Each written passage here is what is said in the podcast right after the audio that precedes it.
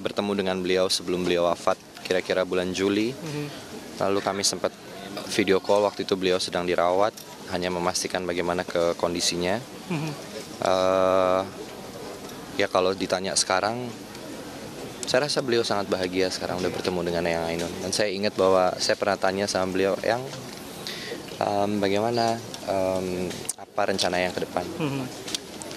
Menunggu waktu untuk bisa berdampingan dengan ibu.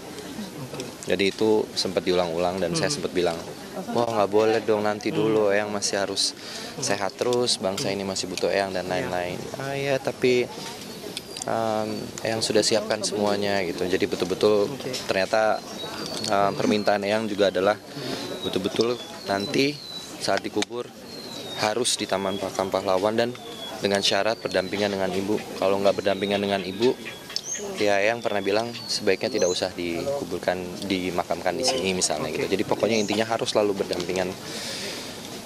Ya dan saya mungkin salah satu hal yang saya rasa cukup em, apa ya mendalam kenangannya adalah ketika yang sempat menyampaikan juga Reza suatu saat mungkin Eyang akan nggak ada. Jadi tolong eh, tolong nanti kalau ada kemudian hari em, kenangan tentang Eyang ingat bahwa ketika Eyang nggak ada orang juga akan mengenang Eyang lewat karya-karya film tentang Eyang yang ditonton oleh banyak generasi berikutnya Iya. jadi kalau nanti Reza punya kesempatan bermain jangan nggak diambil gitu Oh. maksudnya ya di diambil aja gitu mah ininya pekerjaannya saya bilang ya tapi kan kita nggak pernah tahu yang em, nantilah kita bicara itu. Saya, saya karena saya nggak mau membicarakan tentang itu. Jangan lupa subscribe ya.